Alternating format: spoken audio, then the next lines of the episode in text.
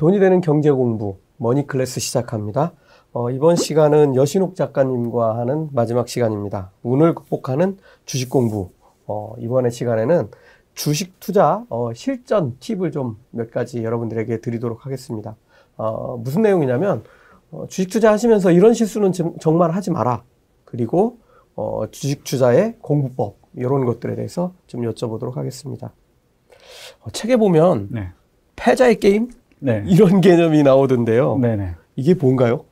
어, 패자의 게임이라는 개념은 투자 구력이 좀 되신 분들은 음. 이미 다 인지를 하고 있는 익숙한 개념인데, 어, 뭐냐면 이거를, 이 패자의 게임이라는 개념을 소개한 분은 찰스 앨리스라는 이제 예일대 이제 기금 운용을 하셨던 예. 분인데, 어, 말하자면은 그런 거예요. 뭐 구기 종목 같은 경우에 특히 뭐 테니스나 탁구 같은 구기 종목을 보면은 프로 선수들은 공격력이 중요해요. 그래서 그렇죠. 어떤 식으로 포인트를, 그러니까 공격을 하느냐에 따라서 그 게임의 승패가 결정이 되는데 아마추어, 그러니까 동네 동호회 분들이 예. 테니스를 하거나 탁구를 하게 되면은 공격을 잘하는 것보다 음. 이제 실수를 안 하는 음. 게 오히려 더 승패에 더 많이 결정이 된다는 거죠. 음. 근데 투자도 굉장히 비슷한 어, 케이스인 게 내가 뭔가를 엄청 잘해서 이 투자로 성공하는 것보다는 내가 실수를 안 하다 보면 저절로 성공하게 되거든요. 근데 대부분이 안 할 수 있는 실수를 계속해서 반복해서 하기 때문에 충분히 만족스러운 성과를 얻지 못하는 것 같아요. 음. 그래서 그런 부분을 저도 굉장히 많이 겪었고, 그래서 이런 것들을 처음 시작하신 분들은 꼭 알았으면 좋겠다고 생각해서 책에 담았습니다. 예. 어, 그러면 이제 주식 투자를 처음 시작한 분들, 네. 사실 이제 뭐 저희 머니 클래스의 구독자분들 중에도 어, 시작하신 지 얼마 안 된 분들이나 네. 주식이 뭔지 모르고 어, 사시다가 어, 지금 이제 아 이제는 좀 해봐야 되겠다 하시는 분들 많이 계시는데요. 네. 어, 이렇게 그 주식 처음 시작한 분들이 좀 경계해야 될 네. 실수, 뭐 제가 중간 중간 말씀드린 뭐 그런 것들도 있지만 어, 이런 경계할 실수가 있다면 어떤 게 있을까요? 어, 이거는 제가 이제 이 책에서도 다양한 실수 패턴을 좀 설명을 하긴 했지만, 예. 제가 지금 시점에서 생각해 봤을 때 어떤 이제 주식이나 투자를 처음 시작하신 분들이 제일 경계해야 되는 어떤 태도라고 하면은 남과 나를 비교하는 거인 음. 것 같아요. 예. 왜냐하면 일단 지금은 정보가 모든 곳에서 엄청나게 많은 정보가 쏟아지고 음. 있기 때문에 계속해서 다른 사람의 케이스와 나의 케이스를 음. 비교할 수밖에 없거든요. 근데 그 비교를 안 할 수는 없겠지만 네. 그 비교가 나의 행동에 영향을 끼치면은 반드시 실수를 하게 되더라고요. 음. 예를 들면 어떤 게 있을까요? 어, 저 같은 경우에 사람들이 그런 걸 물어봐요. 제가 했던 가장 큰 실수를 물어보는데 제 경우에는 손실의 실수는 없었어요. 음. 손실 같은 경우에는 성공인데요, 그러면? 그러니까 손실을 안 겪었다는 게 아니라 손실이지만 후회가 된 걸 많지 않았는데 네. 제일 크게 뼈아픈 실수라고 생각했던 게 제가 어떤 종목을 당시에 분석을 했었는데 어, 나쁘지 않아 보였어요. 음. 앞으로 좀 큰 어떤 산업적인 이벤트도 음. 있었고 어, 주가도 꽤 오랫동안 어, 좀 횡보하는 상태였고 그 다음에 내부자들이 꽤 많이 매수를 하고 있었거든요. 그래서 그 부분을 나름대로 분석을 하고 이제 그 주식을 어느 정도 비중 있게 샀었는데 네. 그거를 이제 스터디에서 발표를 했는데 네. 저보다 훨씬 이제 전 그때만 하더라도 투자 경력이 오래되지 않았을 때니까 굉장히 좀 나이가 많고 투자 경력이 긴 다른 스터디 투자 선배님 한 분이 네. 어, 굉장히 안 좋게 보시더라고요. 내용을요? 아니면 어, 뭐 어떤 그런 그 주식의 장기 전망에 대해서 네. 어, 나 같으면 이런 걸 안 산다. 그러니까 의견이 완전히 다른 거네요. 네, 같은 완전히, 거를 놓고도. 네네 반대였었죠. 네.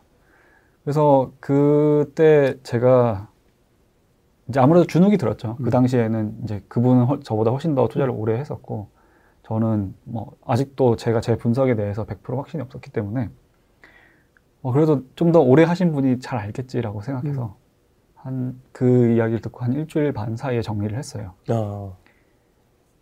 그때가 저점이었어요. 그 뒤로 1년인가 동안 4배가 올랐어요. 음. 그 그러니까 4배의 수익을 제, 저는 그 사이에 몇 개월을 공부한 거를 15분 듣고 피드백을 준 투자 선배의 이야기에 따라서 매도를 한 바람에 엄청나게 큰 수익의 기회를 놓쳐버린 거예요. 그때 제가 정말 크게 느낀 게 뭐냐면은, 아, 다 똑같구나.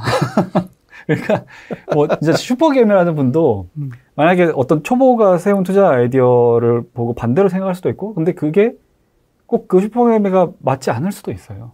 어떤 투자 아이디어의 판단에 대한 부분은 굉장히 미래적인 부분이기 때문에 어, 그런 부분에서도 다른 사람의 의견이나 그런 거랑 본인이 세운 투자 아이, 이제 아이디어를 너무 비교하지 않는 것도 필요할 것 같고요. 더 나가서는 다른 사람의 수익률이나 이제 어떤 승전보 이런 거랑 지금 나의 약간 힘든 상황을 절대로 비교하면 안 되는 것 같아요. 아 사실 저는 뭐 누구 때문에는 아닌데 네. 뭐 저 때문이죠. 스스로 무너진 그렇죠. 경우, 네. 스스로 무너진 경험이 작년에 있었거든요. 제가 네. 작년 그렇게 폭락장이 있었고 4월 달에 이제 다시 반등을 하잖아요. 네. 어, 그러면서 반등할 때 이제 그 당시 이제 코로나 팬데믹 초기니까 네. 이 여기서 가장 확실하게 수익을 낼 종목을 발굴하자. 네. 원래부터 바이오 쪽에 관심, 제약 바이오에 관심이 많았는데 그때 이제 제가 그때 두 번째인가 유튜브에 나가가지고 네. 모더나, 네. 모더나를 저는 보유하고 있습니다. 이제 이렇게 말씀을 드렸어요. 네. 아마 지금도 가지고 있다고 생각하시면 정말 호산이고요. 저 이제 몇 개월을 가지고 갔어요. 네. 갔는데 제가 그때 어, 판단 기준 중에 뭐가 있었냐면 어, 그 모더나에 속한 임원들, 경영진들의 네. 자기 이제 내부 정보들이 있을 테니까 네. 자기 회사 주식을 어떻게 보는지에 대한 어, 시각 이거를 이제 제일 첫 번째로 놨어요. 왜냐하면 네. 그때는 신약을 막 개발하고 있을 때니까 네. 이 이야기 실패하면 그냥 다시 또 휴지되는 거예요. 네. 근데 성공하면 아주 대박이 나겠죠. 근데 이제 그 당시는 이제 개발 뭐 중간도 못 갔던 시기고 이렇게 해서 뭐 이런 mRNA 플랫폼으로 이렇게 이렇게 개발한다. 이게 지금까지는 한 번도 상용화된 적이 없다. 이렇게 개발하는 회사는 파이자와 모더나다. 아마 거의 동시에 나올 거다. 뭐 이제 이런 정도만 가지고 음. 했는데 어 제가 한 45불쯤 음 주식을 매수했다고 이제 그때 말씀을 드렸는데 이게 당시에도 뭐 하루아침에 막 95불 뭐 이상 가고 그랬어요. 음. 근데 그때 최고점 95불을 뚫을 때 내부자들이 주식을 다 팔아치운 거예요. 음. 그러니 제가 판단을 이걸 놓고 얼마나 고민을 했는지, 아, 이거 실패하는 신호를 주는 건가. 그 뭐, 근데 이게 없으면 그러면 인류 괴로운데? 뭐 이런 생각까지 미쳤지만, 내부자들, 특히 임원들이 주식을 다 팔아치운 거에는 정말 이 견딜 수 없는 네. 이런 그 내가 투자하는 기준에 대한 이건 뭐 무너지는 게 아니라 그냥 다 폭파돼서 없어진 느낌이었어요. 네. 그래서 결국은 뭐 두 배 수익도 안 되는 상태에서 팔았는데 네. 결국은 이 주식은 이제 다시 못 들어갔어요. 네. 근데 주가는 뭐 500불 뭐 여기까지 갔었으니까 45불짜리가 아 근데 저는 좀 다르게 생각하는 게 투자에서 수익률보다 원칙이 훨씬 중요해요. 어떤 개별 종목의 수익률은 운에 따라서 이게 뭐 100% 수익이 나고 팔 수도 있고 수백 프로 음. 수익이 나고 팔 수도 있는데 원칙은 음. 수익률을 좀 손해 보더라도 지키는 게 맞다고 생각합니다. 네. 그래서 저는 그 당시에 대표님의 어떤 판단과 이제 그 의사결정에 따른 행동이 잘못됐다고는 생각 안 해요. 음. 오히려 그렇기 때문에 장기적으로 더 앞으로 뒤를 봤을 때는 안전하게 자산을 지키면서 불릴 수 있는 음. 거잖아요. 네, 그렇죠. 아, 근데 배 아픈 건 어쩔 수 없어. 아, 그쵸? 아, 그냥. 그게 뭐 주식에서의 어떻게 보면 저희가 치러야 하는 대가니까요. 예.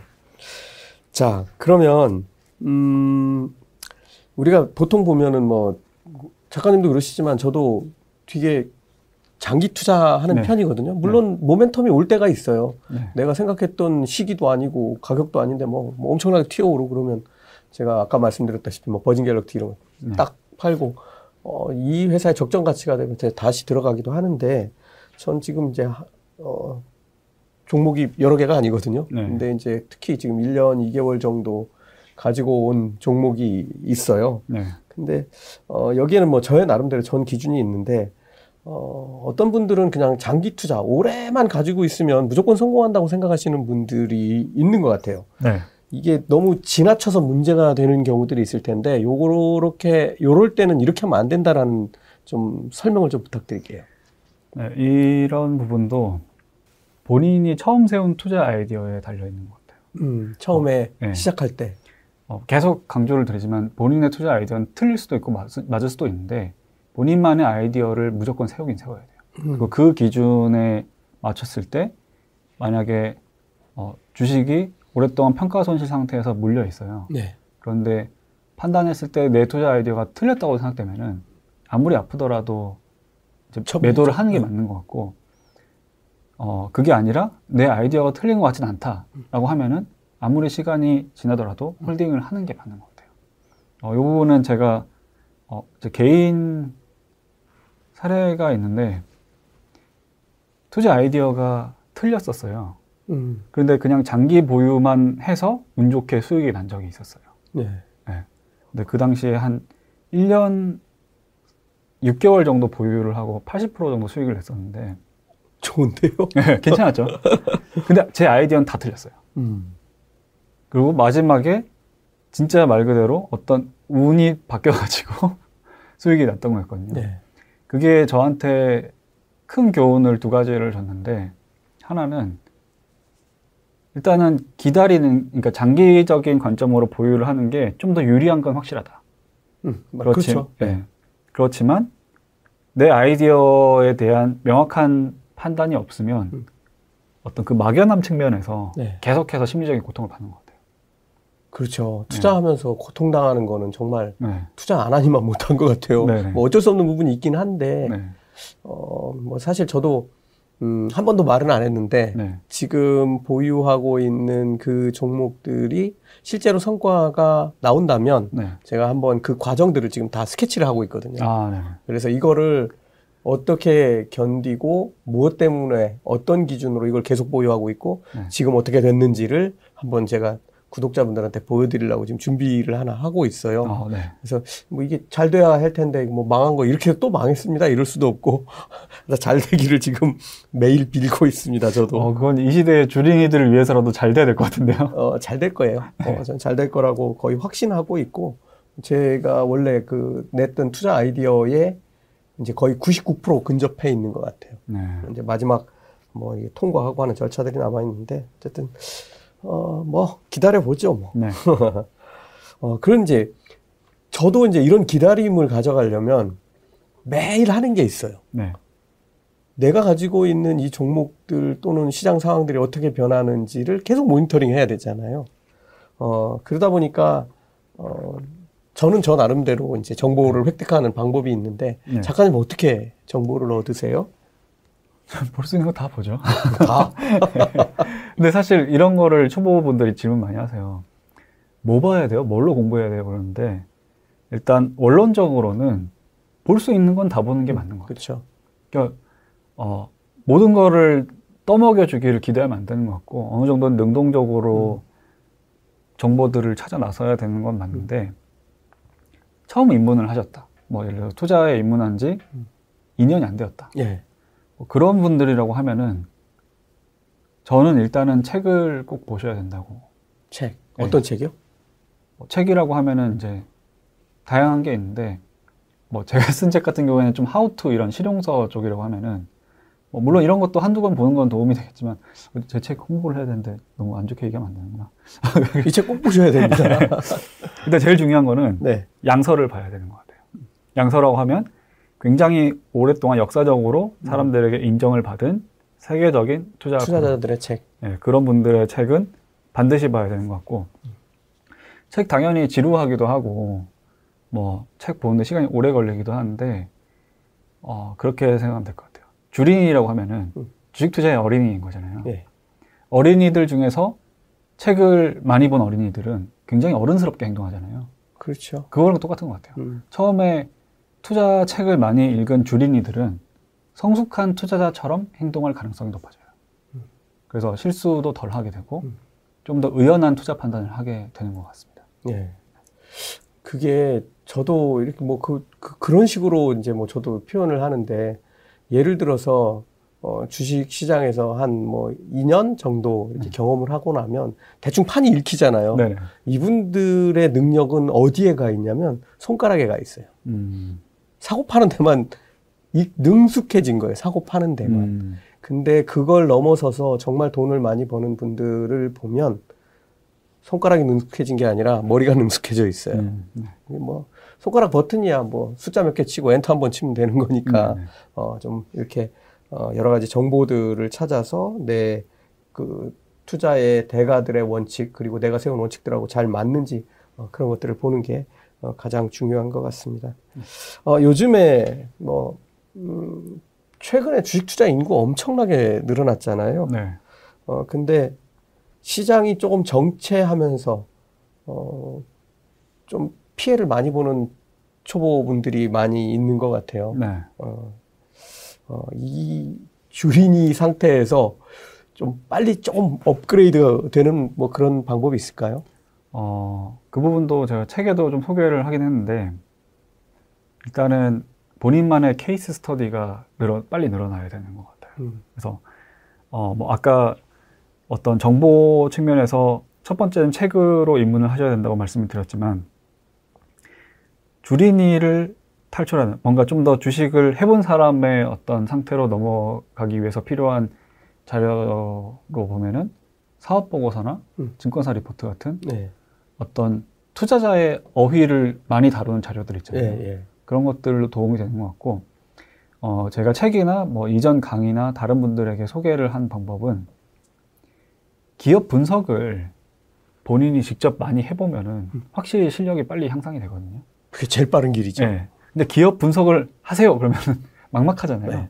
그래서 그런 부분을 약간 루틴화 시켜서 기업 분석을 하면 좋은 것 같아요. 예를 들어서 월요일부터 일요일까지 매일 내가 하루 한 시간은 주식 공부를 하는데 할애를 한다. 음. 그러면 일주일에 기업 한 개 정도만 분석을 해보시는 거예요. 음. 일주일에 기업 한 개를 분석한다고 하면은 뭐 주 초에는 투자 아이디어를 좀 이제 찾아봐야 될 거고 주 중간에는 기업을 분석을 할 거고 주 후반에는 어, 이 기업의 매수 매도 여부를 의사 결정을 하겠죠. 예. 그런 식으로 이제 어떤 일주일짜리 루틴을 만들어서 일주일에 하나 기업을 내 걸로 만드는 거예요. 그러면 최종적으로 일요일에는 어 바로 사야겠어. 혹은 좀 기다렸다가 기, 가격이 좀 괜찮은 가격이 오면 사야겠어. 네. 혹은 어, 지금 잘 모르겠어. 그런 식으로 이제 케이스가 나눠지겠죠. 네. 그런 것들을 하나씩 차곡차곡 쌓으면은 그게 업계에서 이야기하는 나만의 어떤 투자 유니버스가 되는 거잖아요. 네. 그렇게 해서 1년을 채웠어요. 네. 뭐 2주 정도는 휴가 가서 놀아서 안 했다고 치더라도 1년에 50개가 내게 되는 거잖아요. 그럼요. 2년을 공부를 하면 100개가 내게 되는 음. 거고. 음. 그럼 100개 중에서는 내가 투자 하면서 지속적으로 수익을 낼 만한 괜찮은 종목들이 못해도 한 여섯 일곱 개는 나올 거거든요. 그런 식으로 해가지고 내 투자풀을 넓혀 놓으면은 좀 최대한 한, 어, 한 1, 2년 사이에 음. 가장 빠르게 그냥 아무것도 모르는 막연한 사람, 어, 투자, 투자 초보자에서 어느 정도는 어, 미래가 보이는 투자자로 바뀔 수 있지 않을까 생각을 합니다. 예. 아, 참, 이런, 저도 이제 이렇게 그 투자를 잘 하시는 분들하고 이렇게 얘기를 하다 보면 저도 깜짝깜짝 놀랄 때가 있는데 뭐 시작할 때부터 똑같습니다. 제가 네. 시간을 돈으로 바꾼다부터 시작해서 네. 지금 하신 말씀도 사실은 어 제가 그 우리 미국 주식 제 강의에 그 내용이 들어가 있는데 저는 대개 한 100개 정도의 후보군을 유지를 하려고 합니다. 음. 그 중에는 뭐 ETF도 있고 또 뭐 이렇게 섹터별로 뭐 여러 종목들이 100개 정도가 있는데 어, 이, 이 100개 종목군을 사실은 뭐 일주일에 한 번씩 다 스캔하기가 되게 어려워요. 네. 그래서 어, 이거를 다시 30개 정도로 스코프를 좁히고 30개 종목은 주, 그, 그 주기를 어, 한 달 정도로 해서 어, 다 봅니다. 음. 주말에 뭐 이렇게 뭐 기사들 쭉 찾아보고 주가 네. 쭉 보고 특히 변동이 별로 없는 주식들은 이제 스킵하고 네네네. 변동이 좀 있는 주식들은 이제 중심으로 보고 음. 어, 실제로 어, 내가 투자해야 되겠다 할 때쯤 되면 한 10개는 딱 포트폴리오가 음. 갖출 수 있는 자격 있는 10개의 종목들이 등장을 하게 됩니다. 음. 그러면 뭐 그 중에 하나, 둘, 많을 땐 셋, 이렇게 딱 넣고 기다리는 거죠. 네. 뭐. 뭐 지금 어, 여신욱 작가님 해주신 말씀이나 뭐 제가 어, 강의에도 이런 내용을 담아놨는데 거의 똑같은 것 같아요. 네. 어, 마지막으로 하나 더 질문 드리겠습니다. 네. 음, 주식 투자 공부. 근데 대부분 시간이 별로 없으시잖아요. 특히 네. 이제 뭐, 어, 주식 투자가 아니라 주식 투자할 돈을 벌기 위해서 일하시는 분들, 어, 피곤한데, 어, 뭐 이거 공부를 어떻게 해야 되나 이제 이거 막막할 것 같은데요. 네. 어, 이런 분들 시간이 부족한 분들 어떻게 공부하고 투자해야 될까요? 어, 일단은 없는 시간도 쪼개서 만들어야죠. 만들어야 된다. 네. 무조건 공부해야 된다. 네, 사실 적당한 각오로는 절대로 성공하기 힘든 영역인 것 같고요. 예. 네. 그래서 어느 정도는 큰 각오가 필요하고 최소한 하루에 한 시간 이거는 뭐 토일 요일도 상관없이 네. 무조건 그 정도 이상은 공부하는데 할애할 수 있는 어떤 어, 헌신하는 그런 태도가 필요한 것 같고요. 네. 그런데 어, 각자의 상황에 따라서 그 시간도 없는 분들도 분명히 음. 있잖아요. 근데 그런 분들 같은 경우에는 저는 오히려 좀 절대로 공부를 하지 말라고 말씀드려요. 그러니까 이거는 투자 성과에 대한 부분인데 네, 네, 네. 사람의 어떤 실력에 대한 부분인데 어설프게 공부하면 오히려 안 하는 이만 못한 경우가 훨씬 많아요. 네. 근데 어느 정도 이제 아예 내가 시간을 할애를 못한다는 걸 인정을 하고 음. 철저하게 간접 투자를 하시는 분들은 의외로 음. 수익이 좋은 경우가 있어요. 그렇죠. 예. 네. 음. 근데 그런 분들은 어디에 기대서 투자를 하느냐? 나의 어떤 의사결정 능력이나 판단력이 아니라 음. 역사가 검증한 상식적으로 검증된 어떤 능력에 기대서 투자를 하는 거거든요. 음. 뭐 예를 들어서 뭐 제가 우스갯소리로 그렇게 얘기를 해요. 사람들이 뭐 좀 공부할 시간 없고 어떻게 할지 모르겠다 그러면 그냥 삼성전자나 사 모으세요 그렇게 얘기를 해요. 근데 이제 그렇게 할 수 그렇게 이야기를 할 수 있는 이유가 삼성전자가 최고의 수익률을 주기 때문이 아니라 삼성전자처럼 우리나라에서 제일 크고 어떤 유능한 인재들이 모여 있는 회사는 그 유능한 인재들이 능력을 발휘해 주기 때문에 장기적으로는 돈을 벌 수밖에 없거든요. 그렇죠. 그런 어떤 역사적으로 검증되어 있는 상식선에서 투자를 하더라도 적어도 노후 준비 정도는 충분히 가능하거든요. 그렇죠. 네. 네. 어, 뭐 미국 같은 경우는 뭐, 뭐 애플 같은 회사들 뭐 끝도 없이 주가가 오르고 어, 당분간은 무너질 것 같은 징조가 거의 안 보이죠. 네. 어, 뭐 그런 회사들 투자하시라는 어, 그런 말씀이었습니다. 그러니까 어, 역사적으로 검증된 그러니까 똑똑한 친구들을 데리고 일하는 회사 어, 그리고 지금도 돈을 잘 벌어서 가장 잘 나가는 회사 네. 어, 어떤 회사든 다시 인수해서 어떤 사업에든 진출할 수 있는 그런 준비가 된 회사에 투자하면 어, 내가 공부해서 발굴 어설프게 발굴하는 것보다 훨씬 더 어, 좋은 성과를 낼 수 있다 이렇게 말씀을 해주셨습니다. 제주도에서 여기까지 네. 오셔가지고 긴 시간 동안 좋은 말씀 해주셨는데요. 어, 여러분들 그 여신욱 작가님의 운을 극복하는 주식 공부, 운에 기대는 주식 투자가 아니라 어, 내 실력으로 어, 시장에서 훌륭한 회사 발굴해서 돈 버는 어, 그런 노하우들을 이 책에서 한번 얻어가 보셨으면 좋겠습니다. 어, 긴 시간 고맙습니다. 네, 감사합니다.